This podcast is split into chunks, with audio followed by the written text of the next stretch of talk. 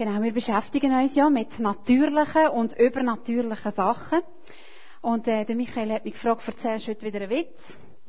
Und es ist also äh, so, dass ich, es ist also kein Witz. Wir sind also vor ein paar Wochen mit dem DJ Bobo an einer Hochzeit gewesen.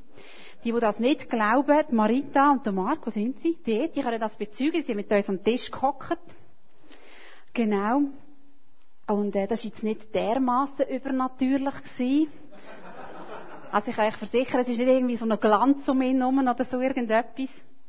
Aber etwas ist mir aufgefallen bei dieser Begegnung. Wir haben ähm, zuerst äh, vor dem Apero haben wir, sind wir so in Gruppen eingeteilt worden. Wir eben gerade mit ihnen, mit, mit seiner Frau und ihm und dem Kind, haben wir so Aufgaben müssen, ähm, so Fotos machen fürs äh, Brautpaar und so. Und äh, nachher ist mir äh, nach der Kirche ist mir das Fest auf äh, die Liebeck und der Joel hat ihm geholfen, den Kinderwagen dort durchschleichen, durch den Pflotsch und so, durch den Schnee.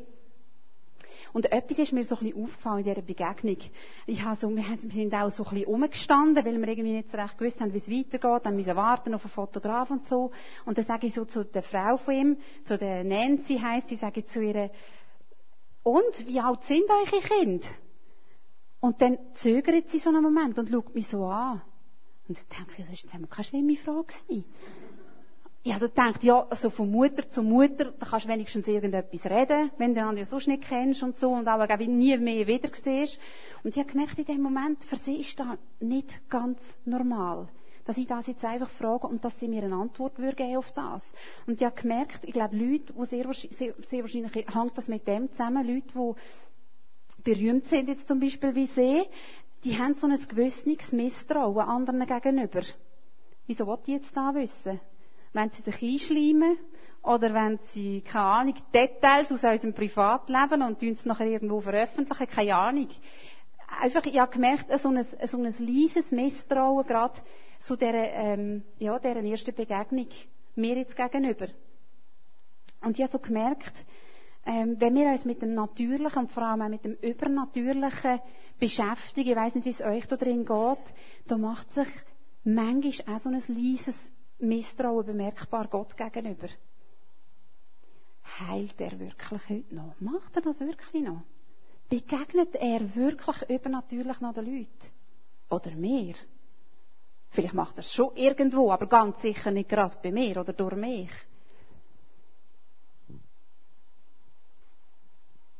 Und das hat mich recht beschäftigt und ich werde einfach zum Anfang noch für das beten. Dass wir Misstrauen, wo wir haben, Gott gegenüber, können ablegen und uns einfach einlösen, einlösen auf das, was wir heute können lernen von ihm.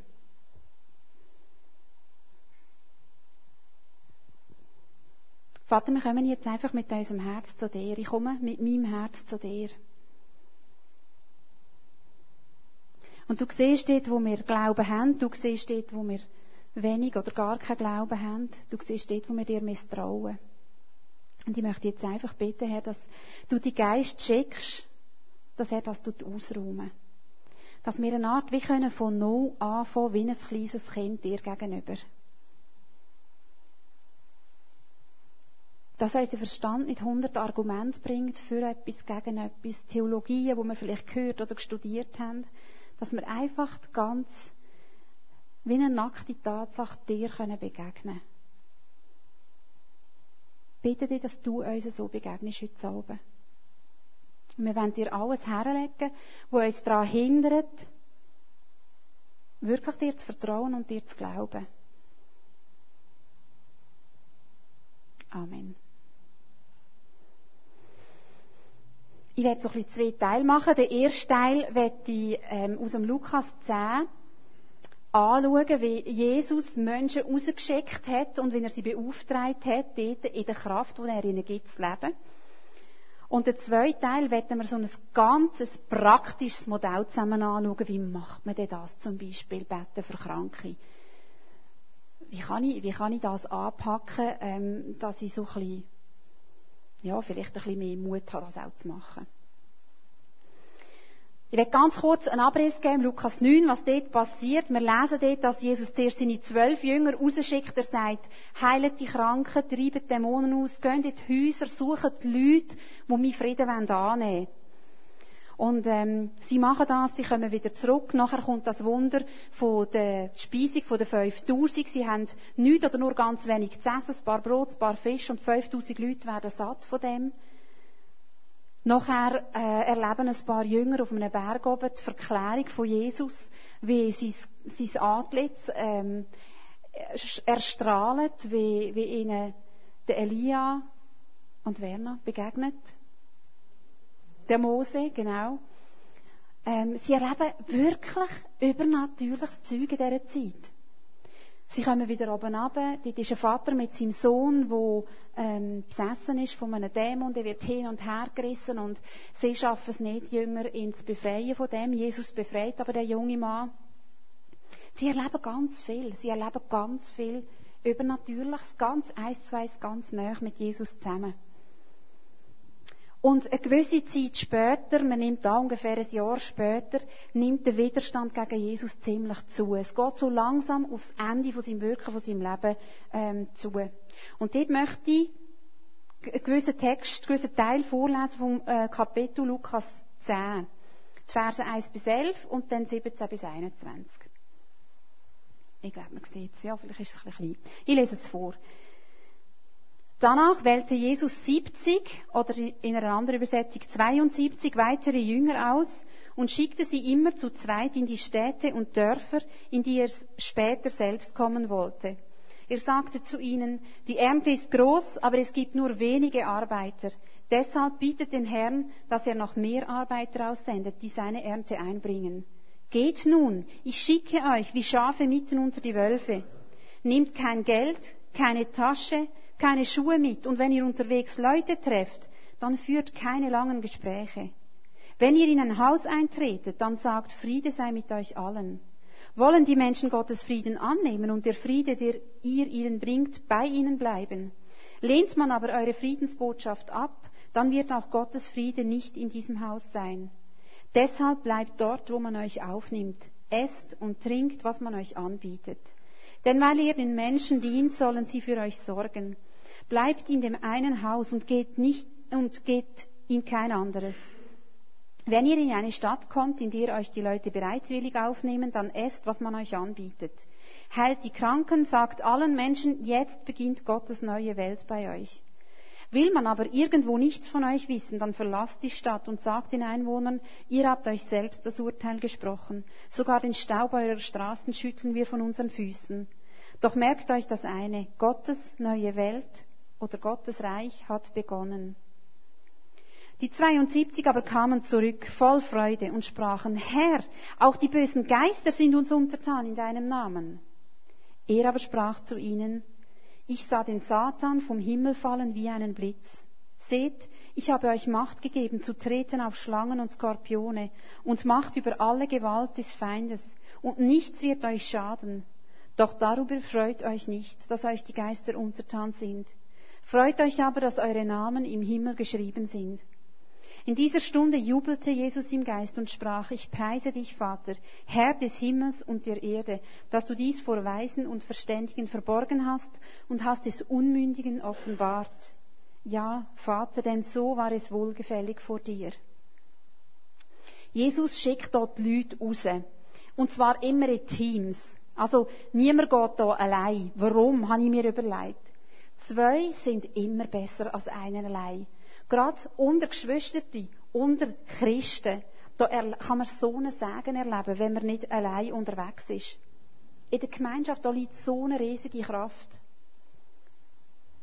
Wir haben daheim, ich habe mit meinem Bub, der ist drei, habe ich ähm, Krippenfigürchen aufgestellt.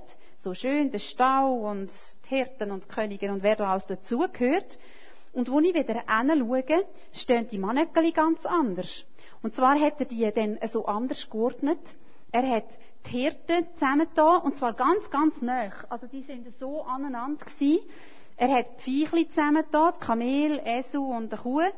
Ganz, ganz nah zueinander. Dann hat er Maria und Josef, also wirklich aneinander geklebt. Und wer ist noch gewesen? Die drei Könige auch, die sind auch so ein Grüppli gewesen. Und dann habe ich gesagt, was hast du jetzt da gemacht? Dann sagt er, weisst Mami, die können jetzt besser zusammen reden.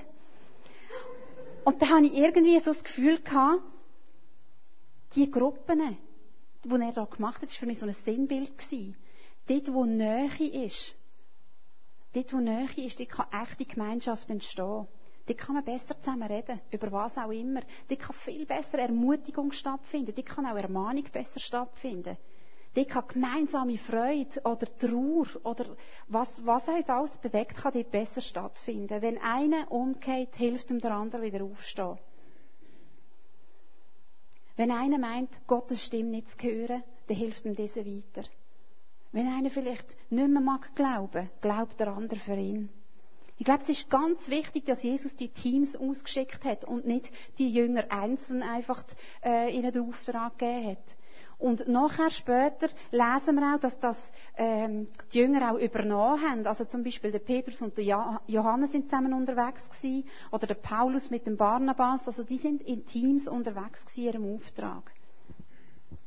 Und dann heißt es auch im ersten Vers, das habe ich auch sehr interessant gefunden, heißt es, ähm, er hat sie immer zu zweit in Städte und Dörfer geschickt, wo er später selber noch hätte herkommen er hat sie dort hingeschickt, wo er schon gewusst hat, dass er hinten nachkommen wo er geplant hat, auch noch hinzukommen. Seine Reise, die war gleich zu Ende. Er hat das gewusst. Die Jünger haben das aber nicht so ganz verstanden, wenn er von dem geredet hat. Es ist eine Art wie seine letzte Wanderung auf Jerusalem. Und die 70, die er hier ausgeschickt hat, die haben ihm den Weg bereiten wir singen ja manchmal das Lied, bahnt seinen Weg unserem Gott, und so ist mir das irgendwie ein bisschen vorgekommen. Die haben den Weg parat gemacht, dort, wo Jesus nachher durchkommen bis quasi zur Vollendung von seinem Auftrag. Wenn wir gehen, wie die Jünger, und von ihm erzählen, für Kranke beten oder was er uns auch zeigt, dann machen wir den Weg bereit, dass er kommen kann, dass er kommen zu diesen Menschen. Unser Schritt, den wir machen, auf Leute zu, und anfangen, ihm erzählen, von ihm erzählen, das macht den Weg parat, dass er kommen kann, dass er sich zeigen kann. Dass er auf übernatürliche Art und Weise sich den Menschen zeigen kann. Und dann, Vers 4, ich denke, das ist eine besondere Herausforderung für uns Schweizer oder uns Mitteleuropäer oder wie auch immer. Er sagt, sie sollen nichts mitnehmen.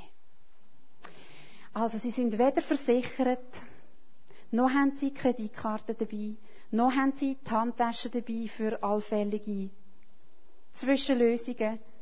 Sie haben einfach nichts dabei. Gar nichts. Einfach gar nichts. Und er sagt sogar noch, noch besser, er sagt sogar noch, ich schicke euch wie die Schäfli unter zwölf. Ja, bravo. Voll zum Fraß geworfen, sozusagen. Von sich aus müssen die Jünger das Gefühl haben, hey, voll chancenlos. Überhaupt keine Chance.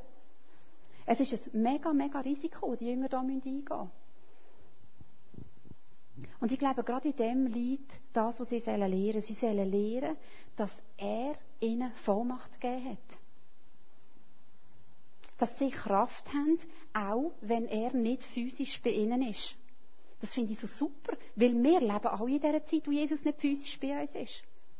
Auch die meisten von uns, vielleicht. Habt ihr da verschiedene Erfahrungen? Bei mir ist es so. Ich habe Jesus noch nie physisch gespürt. Und ihre ganze Sicherheit und deine und meine ganze Sicherheit in dem liegt eigentlich einfach jetzt in ein paar Worten, wo er sagt, ich sende dich. Das lernt schon. Mit dem drückt er alles aus. Ich gebe dir alles, was du wirst brauchen. Ich gebe dir alle Kraft, die du wirst brauchen, um Kranke gesund zu machen. Das lenkt. Sie werden sich in dem Moment total bewusst, wie abhängig das sie sind. Und sie sollen auch Beziehungen eingehen, oder? Es ist nicht einfach wie, ähm, der, ja, ich habe die Woche so ein Video geschaut vom Benny Hinn. Dann habe ich immer gedacht, der ist auch nicht wirklich abhängig von den Leuten, die er hergekommen ist, oder? Der hat, der hat, der hat so viel Geld, zum Beispiel. Also, reden wir nicht über Benny hin, aber die haben müssen sich auf Beziehungen einlassen. Wo sie hergekommen sind, dort haben sie nichts zu essen gehabt, sie haben nicht gewusst, wo sie schlafen wollen, oder vielleicht haben sie Blattern an den Füßen gehabt und das Albi gebraucht, keine Ahnung. Sie haben sich müssen einlassen auf die Menschen, wo sie ihnen begegnet sind. Und das hat Jesus so wollen. Er hat wollen, dass sie zu ihnen gehen und sich wirklich auf die Menschen einlassen. Und ich habe mir also überlegt, wenn du gar nichts mehr hast, aber wirklich gar nichts mit dir umtreibst oder einfach nichts hast, ich glaube, dann fährst du echt an bewusst leben. Weil alles, was du dann machst, ist eine bewusste Entscheidung.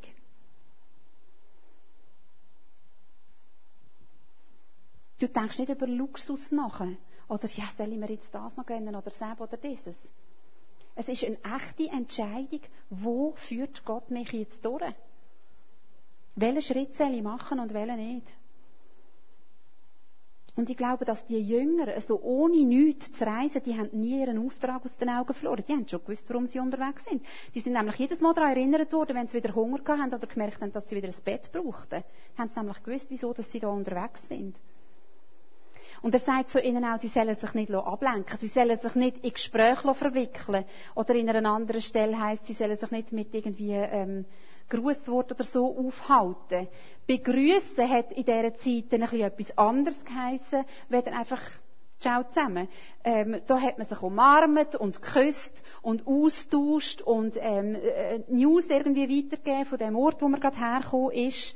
Äh, dann hat man eventuell zusammen gegessen, man hat Einladungen müssen annehmen oder dürfen annehmen. Das hat auf jeden Fall sehr lang können dauern. Und, und Jesus hat gesagt, lasst euch nicht ablenken von dem, was ich euch schicke zu tun.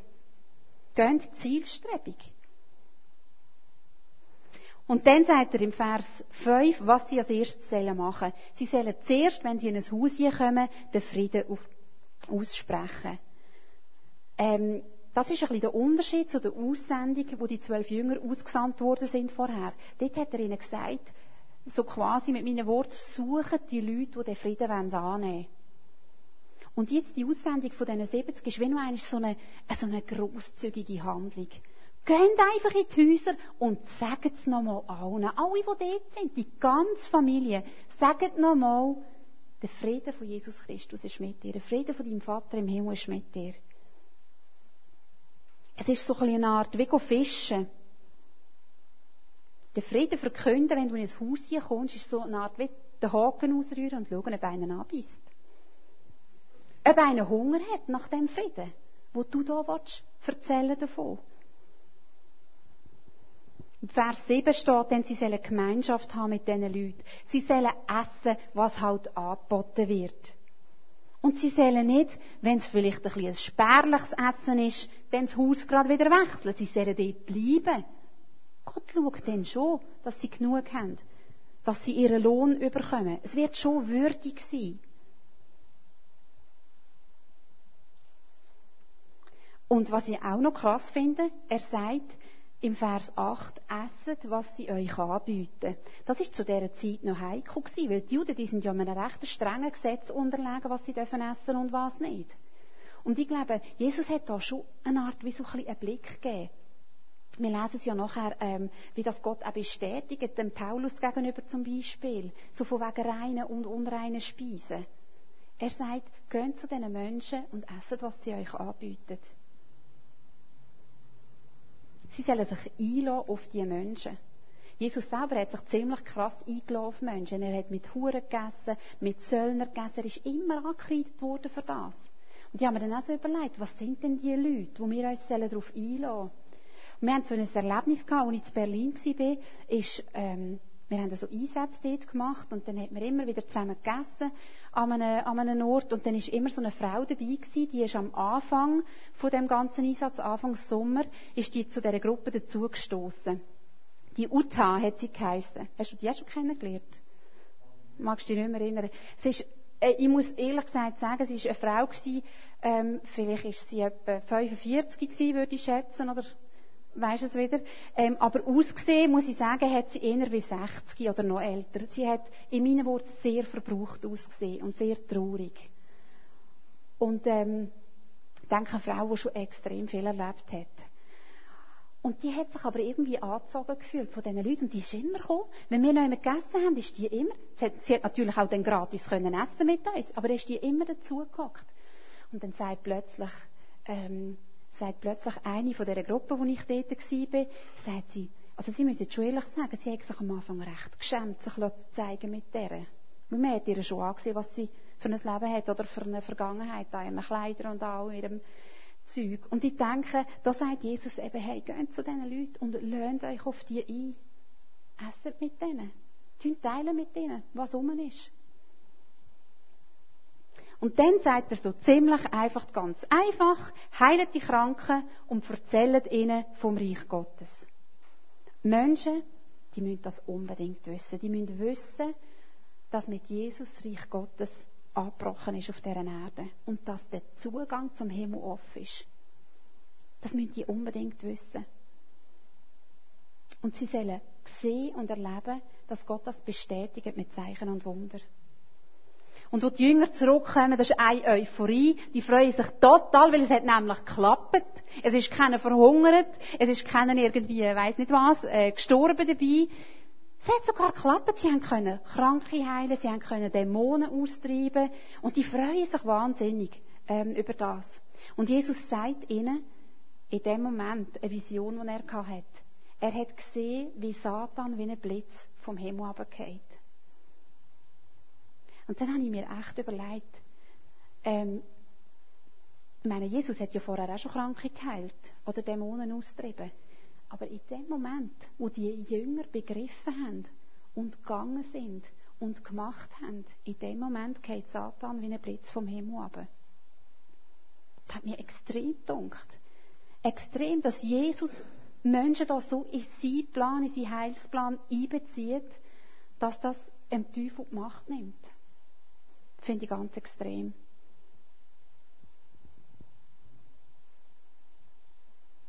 Und dann im Vers 20 ähm, sagt ihnen Jesus, sie sollen sich gar nicht so über das freuen.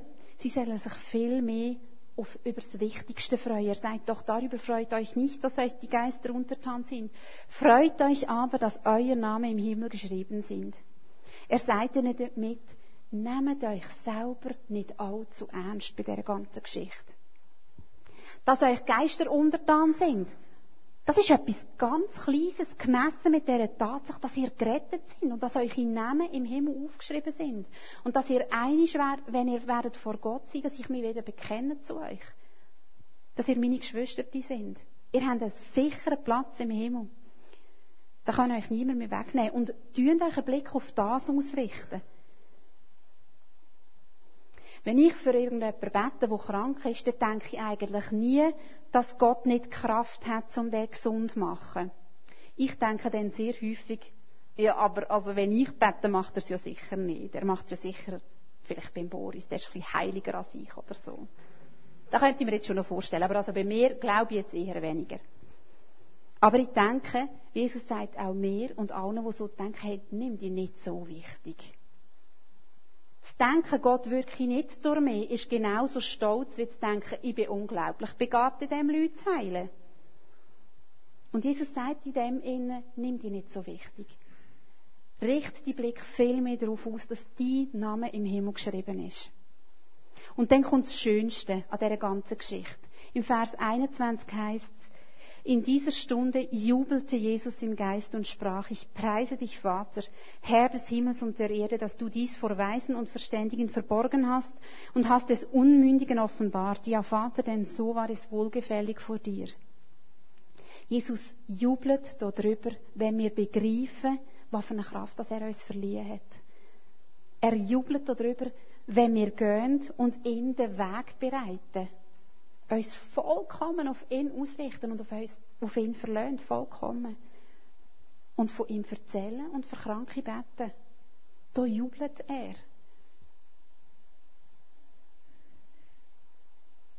Nicht die besonders Gescheiten, nicht irgendwie die Gebildeten haben verstanden, was Jesus eigentlich gemeint hat mit seiner Aussendung sondern die Unmündigen steht da, oder die Unwissenden, oder in einer anderen Übersetzung habe ich gelesen, die, die ein kindliches Gemüt haben. Und ich habe gedacht, da besteht Hoffnung für uns. Oder für mich. Nein, ich tue euch da nicht einschliessen. Ich habe gedacht, wir müssen unbedingt noch einen praktischen Teil machen heute Abend. Wie hat denn Jesus das gemacht für die Krankenbetten? Oder wie haben es denn die 70 Jünger gemacht? Das tönt ziemlich einfach. Machen es einfach. Und wir, wir sehen hier in der Bibel ganz verschiedene Arten. Jesus hat es immer wieder anders gemacht. Und ich glaube, es gibt einfach keine Methode, wo man kann sagen, wenn du es so machst, dann funktioniert es. Weil in dem Moment verlassen wir uns wieder auf eine Methode und nicht mehr auf ihn.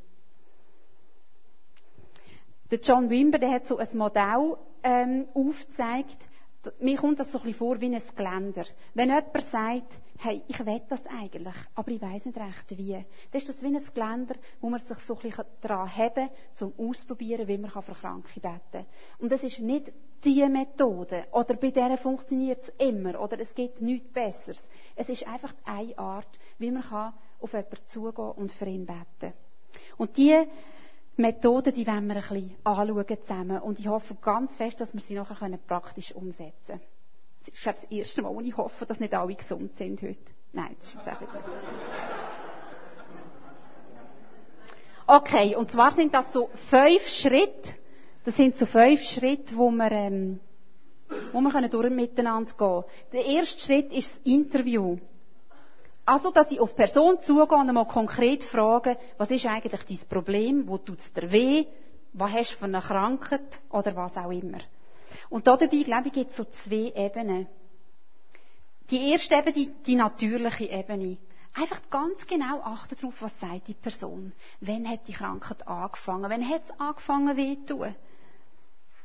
Oder hat es in dem, in dem Moment ähm, irgendwie eine besondere Begebenheit gegeben in dem Leben von dieser Person? Eine emotionale Schwierigkeit vielleicht oder sonst irgendwie Umstände? Was sagen die Ärzte zum Beispiel auch zu dieser Krankheit oder zu, dieser, ähm, zu diesen Schmerzen oder so? Und dann gibt es aber auch die übernatürliche Ebene, wo wir anschauen müssen, wenn wir das jemanden fragen. Und ich glaube, da ist es ganz wichtig, dass wir Geistesgaben einsetzen. Ein Wort von der Erkenntnis zum Beispiel. Wir haben, das letzte Mal hat, äh, der Paul Miller hat erzählt, wie er für jemanden betet, wie er im Auto gekocht ist und plötzlich hat ihm das Knie, oder was ist es gewesen? Das Knie hat ihm so wahnsinnig fest davon wehtun. Und ich dachte, was ist mit meinem Knie? Ich habe gar kein Problem mit dem Knie und hat erst nachher gemerkt, aha, Gott, du willst mir etwas zeigen. Irgendjemand treffe ich jetzt, der Schmerzen hat in den Knien und das ist nachher wirklich auch so passiert. Also, dass wir auch auf einer übernatürlichen Ebene auf Eindrücke achten und ähm, eben zum Beispiel auf, vielleicht auf einen Schmerz achten. Das Zweite ist Diagnose stellen. Gell, Ralf, ich hoffe, du nimmst mir das Wort nicht äh, übel. Diagnose, der Begriff, äh, verstehen wir einfach, was wir darunter meinen, ist natürlich keine in dem Sinne medizinische Diagnose. Mehr die Frage, was ist die Ursache von dem, von dem Schmerz oder von dieser Krankheit? Und es ist irgendwie wichtig, dass wenn wir beten für jemanden, dass wir nicht einfach nur ähm, vielleicht für Symptome beten oder so, dass wir können erkennen, auf welcher Ebene liegt eigentlich das Problem. Vielleicht liegt das Problem einfach auf der körperlichen Ebene. Sagen wir, jemand hat einen Unfall gehabt und hat seitdem ein Schleudertrauma und hat einfach Schmerzen oder Migräne oder irgendwie mit der, mit der Wirbelsäule Problem. Vielleicht liegt es aber auch auf der seelischen Ebene. Und ich glaube, weil wir Menschen sind, die für die Gemeinschaft geschaffen worden sind, hat jeder von uns schon Verletzungen erlebt oder äh, einfach Sachen, die inzwischen menschlichen Beziehungen passieren. Und das lehrt ja auch die Medizin, dass ganz viele Sachen, also man sagt dann psychosomatisch können sein. Also es können wirklich tatsächliche Schmerzen sein, ähm, Herz-Kreislauf-Störungen bis zu Krebs sogar oder Magenprobleme, Hauterkrankungen, die seelische Ursachen haben und in erster Linie nicht körperliche. Dämonische Ebene, wir lesen in der Bibel, wie ich vorher gesagt habe, von dem Jungen, der hat das hat ausgesehen, wie wenn der Epilepsie oder so etwas hat, aber der ist von einem Dämon ähm, ja, gefangen in dem Sinn. Oder es gibt auch noch die geistliche Ebene. Dass da zum Beispiel ähm, eine Sünde ist im Herz, dass irgendeine Unversöhnlichkeit, eine Bitterkeit oder etwas um ist, wo so stark kann sein, dass das zu einer Krankheit führen kann. Zum Beispiel auch irgendwie eine, eine Festlegung aus der Familie, etwas, wo vielleicht auch jemand ausgesprochen hat über einen ähm, ja, wenn der Vater ausgesprochen hat, äh, den haben wir sowieso nie wollen, du bist nur ein Unfall gewesen. Oder irgendwie so Sachen, dass das Auswirkungen kann haben, auch auf, auf die körperliche ähm, Gesundheit. Dann das Dritte ist, ich muss mich entscheiden oder auswählen, wie will ich jetzt beten. Es gibt ein Gebet, wo sich einfach an Gott richtet. Der Heilige Geist einladen ist nie verkehrt. Weil wo der Heilige Geist ist, dort kann, man, dort, äh, kann, kann er uns Weisheit schenken, Erkenntnis schenken und uns führen auch im Gebet. Es kann auch sein, dass Gott uns zeigt, wir sollen Fürbitte tun. Wir sollen jetzt einfach für die Person Fürbitte tun, die da vor uns ist. Gott auch zum Beispiel darum beten, wenn eine Unversöhnlichkeit da ist, dass die Person fähig wird zu vergeben, dass, dass der Heilige Geist ihr hilft zu vergeben. Oder dass, dass äh, der Heilige Geist auch kann Überführung schenken kann, dort wo wirklich Schuld oder Sünde rum ist. Und äh, auch Sprachengebet, wo kann eingesetzt werden, vielleicht auch leislich. Also so verschiedene Gebete, die sich in erster Linie an Gott richten. Dann auch das Wort von Gott, also zum Beispiel ein befehlendes Wort aussprechen. Sei geheilt, zum Beispiel. Möglicherweise ähm, kann es auch sein, dass ich den, wo ich für ihn bete, ermutige, mach mal etwas, was du vorher nicht hast können. Sagen wir, wenn jemand den Kopf nicht mehr recht hat können bewegen, probiere jetzt mal, den Kopf zu bewegen. Also eine, eine, eine Aktion im Glauben quasi umzusetzen. Oder ein schöpferisches Wort, also dass man, dass man äh, quasi wirklich ausspricht, der Druck in deinem Kopf geht jetzt weg. Oder die Gefäße tun sich jetzt wieder erneuern oder so. Wenn es um dämonische Sachen geht, äh, geht auch ein Gebietenswort bis still und gang weg, so wie es Jesus auch gemacht hat. Und manchmal kann es auch sein, das, das lernen wir ja auch von Jesus, dass uns Gott bewegt zu einer Handlung während dem Gebet. Und das ist, denke ich, äh, manchmal, also man kann lachen darüber, aber denke ich auch eine grosse Herausforderung. Jesus hat, hat irgendwelche Speuzbrei auf Augen gestrichen, er hat irgendwelchen Leuten die, Ohren, die Finger in die Ohren gestreckt oder er hat irgendjemandem auf die Zunge gespeuzt. Naja. Wir sind dort in Berlin, hat mir eine erzählt, die Christiane, die hat uns erzählt, sie, hätte mal für, sie haben mal für jemanden gebetet, der ähm, mit den Ohren Probleme gehabt. Ich habe mich probiert zu erinnern. Ich weiß nicht mehr, was das Problem war, ob sie Schmerzen gehabt hat oder nichts gehört hat oder so.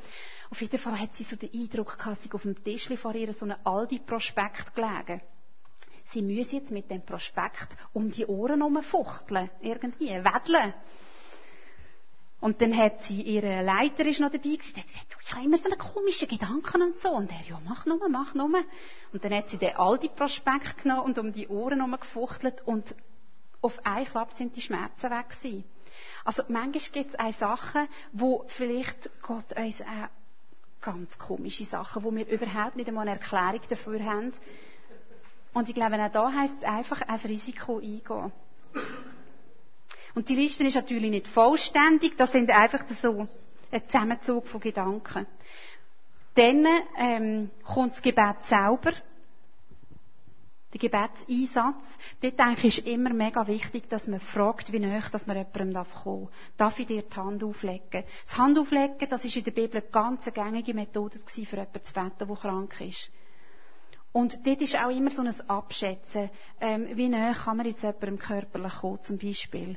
Gerade wenn vielleicht auch eine Gruppe ist, wo nicht äh, Frauen oder Männer unter sich beten. Ähm, was ich auch schon erlebt habe, zum Beispiel, wenn ich merke, ähm, ich kann meine Hand nicht jetzt auf die Stelle legen, wo es der Person ähm, nicht gut geht, auf den Bauch zum Beispiel, dass ich die Person sage, sie soll selber die Hand in den legen und ich vielleicht die Hand auf die Achsel habe oder so. Und dann während dem Gebet auch zwischendurch fragen, spürst etwas? Passiert etwas? Das muss nicht eine heilige, stille Atmosphäre sein, wo man dann vielleicht, wenn man Glück hat, nicht verpasst hat, was jetzt passiert ist, sondern einfach reden miteinander. Reden miteinander. Spürst etwas? Tut sich etwas? Spürst noch nichts? Und, und immer wieder die Person auch ermutigen, wenn sie etwas spürt, dass sie danken, dass sie einfach Gott danken für das. Etwas, was mir immer ein bisschen Mühe gemacht hat am Anfang, das haben wir auch in Berlin immer wieder so ausprobiert, ist, mit offenen Augen zu beten für eine Person. Ich habe immer so ein bisschen den Hang dazu, meine Augen zuzumachen, dass ich mich konzentrieren kann und so. Und manchmal ist es aber ganz, ganz wichtig, dass wir die Augen offen haben beim Beten für jemanden. Dass wir können beobachten was mit dieser Person passiert. Manchmal sind es ganz einfache Sachen. Jemand fängt unglaublich an zu brüllen und hat keine Nasentücher dabei. Und es ist einfach peinlich, wenn Rotz und Wasser abläuft und es wäre gut, man gibt ein Nasentuch. Manchmal sind es so einfache Sachen. Und manchmal erkennt man aber einfach auch, wenn man jemanden anschaut, dass der Heilige Geist wirklich am Wirken ist. Und auch immer wieder nachfragen, was läuft innerlich in dir ab? Was denkst du jetzt? Was, was, ähm, was spürst du innerlich? Die Person ermutigen und auch immer wieder zur Vergebung führen. Wenn wir merken, das ist einfach etwas, wo nicht vergeben ist, sie ermutigen dazu, das zu machen. Das, was ich ja vorher schon gesagt habe, die Person ermutigen, probier es aus, kannst du jetzt das Knie schon wieder beugen oder kannst den Arm lüpfen oder was auch immer. Und wir als Better müssen nie Angst haben, irgend, ähm, dass, dass nichts passiert. Wenn nichts passiert, Person ermutigen, weiter zu beten. Gott nochmal zu fragen, soll ich anders noch beten? Manchmal gibt er uns noch einmal irgendeinen Eindruck. Und die Person einfach ermutigen, immer wieder zu kommen. Ich bin, ich bin das beste Beispiel für das. Seit ich etwa 7 bin, sehe ich auf einmal auch praktisch nichts. Etwa noch 10 Prozent oder so. Und ich weiss gar nicht, wie manchmal, dass ich schon jemand, also für mich beten Oder auch Leute von sich aus zu mir gekommen sind und haben für mich beten. Aber es ist einfach noch nichts passiert. Und das ist für mich auch so ein Punkt. Ich kann mich entweder darauf konzentrieren, du machst ja eh nichts. Oder ich kann sagen, ja, ich höre einfach nicht auf. Vielleicht passiert morgen etwas oder übermorgen, wo keine Gelegenheit verstreichen dass jemand für mich betet. Und dann, was für mich auch ein wichtiger Punkt ist, wenn höre ich auf mit dem Betten? Da gibt es so verschiedene Anzeichen, oder? Entweder hörst du auf, wenn jemand geheilt ist. Super. Freut man sich zuerst einmal. Vielleicht spürst du aber einfach auch, dass Gott dir sagt, jetzt ist fertig. Wenn dir irgendwie die Worte fehlen, hör auf beten. Wenn du einfach nichts mehr zu sagen weißt, hör auf. Genau. Oder wenn einfach auch nichts passiert und du einfach merkst, jetzt geht es darum, wie gehen wir weiter. Ich glaube, die Liebe und das Vertrauen bei so einem Gebet sind extrem wichtig. Es geht nie darum, jemanden bloßzustellen, jemanden vor den Kopf zu stoßen, jemandem zu nahe treten oder so. Das sind ganz wichtige Sachen, um uns zu bedenken. Und dann, wenn das Gebet vorbei ist, gibt es auch nachträgliche ähm, Sachen, wo man, wo man dieser Person vielleicht mitgeben kann. Wenn jemand geheilt ist oder teilweise geheilt, tun die Person immer wieder ermutigen zum dankbar sein. Ich denke, wenn wir, wenn wir dankbar sind für das, was Gott an uns tun hat, dann kann uns das niemand mehr nehmen. Das, was wir erlebt haben und Gott unseren Dank dafür bringen, das kann uns niemand mehr stellen. Was auch ganz, ganz häufig passiert ist, dass einfach Anfechtungen kommen. Gerade wenn jemand geheilt worden ist, dass zum Beispiel der Schmerz zurückkommt, dass die Symptome wieder kommen. Oder dass sonst irgendwie Anfechtungen, irgendetwas anderes kann kommen. Und ich glaube, da können wir die Leute wirklich ermutigen, nicht zu denken, oh nein, jetzt hat es gleich nichts genützt. Oh nein, jetzt habe ich da wieder. Sondern wirklich ganz äh, gefestigt hinzustehen und zu sagen, ich nehme da nicht mehr an. Gott hat mich geheilt und ich nehme da nicht mehr an. Das ist nicht von dir, Gott. Du nimmst mir nicht Krankheit und dann gibst mir sie wieder. Wenn es ein bisschen besser geworden ist, dass wir die Leute auch ermutigen, dass sie auch für die Kleinbesserung ähm, tun, äh, tun Danke sagen. Es hat auch in der Bibel lesen wir von einer Geschichte, wo die Leute geheilt worden sind, wo sie weggelaufen sind zum Beispiel. Ähm, ich habe das häufig auch schon gehört, dass während dem Gebet gar nichts passiert ist, aber in der Nacht drauf oder in der Woche drauf ist Heilig eingetreten.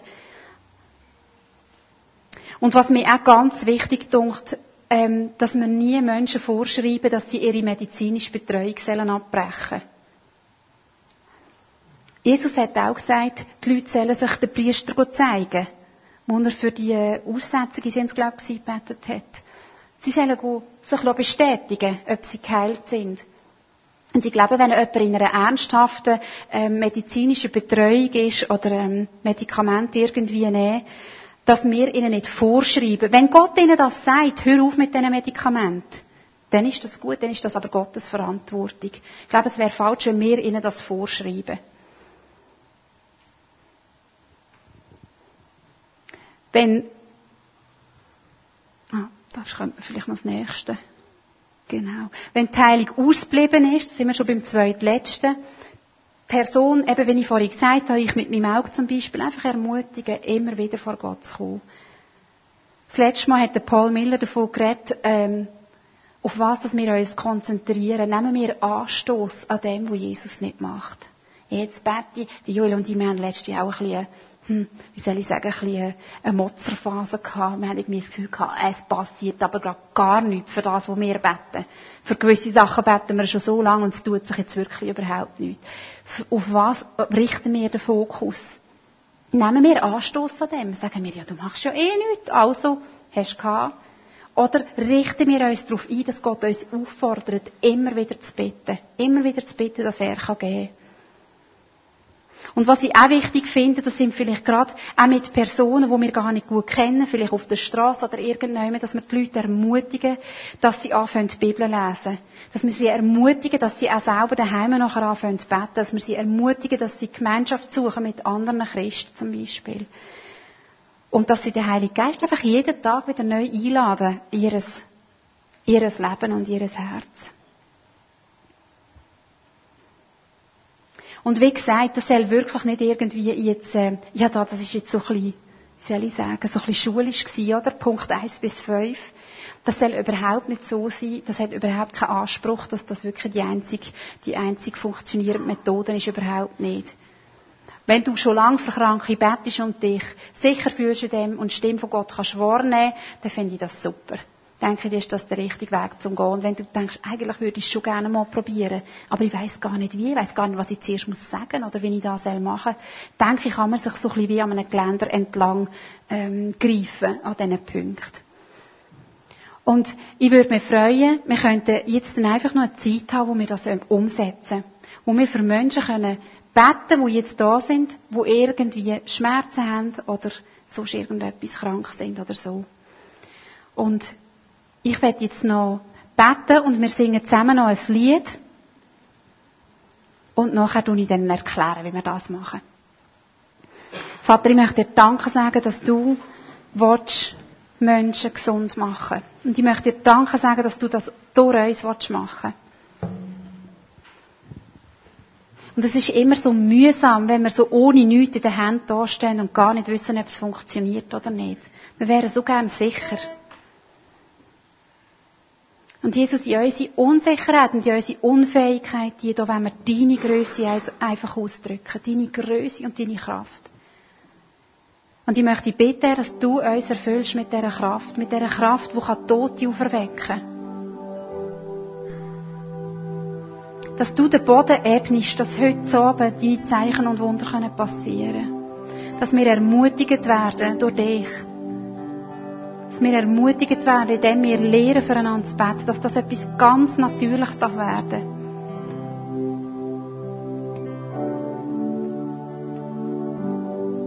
Ich möchte bitten, dass du unsere Herzen jetzt offen machst, dass wir können auf deine Stimme hören auch nachher, wenn wir beten, dass wir auf deine Eindrücke können hören, deine Stimme dürfen wahrnehmen. Wort von der Erkenntnis, Wort von der Weisheit, Prophetie, die du uns schenken dass wir die können hören und sehen. Komm du, Jesus. Deinem Geist. Amen.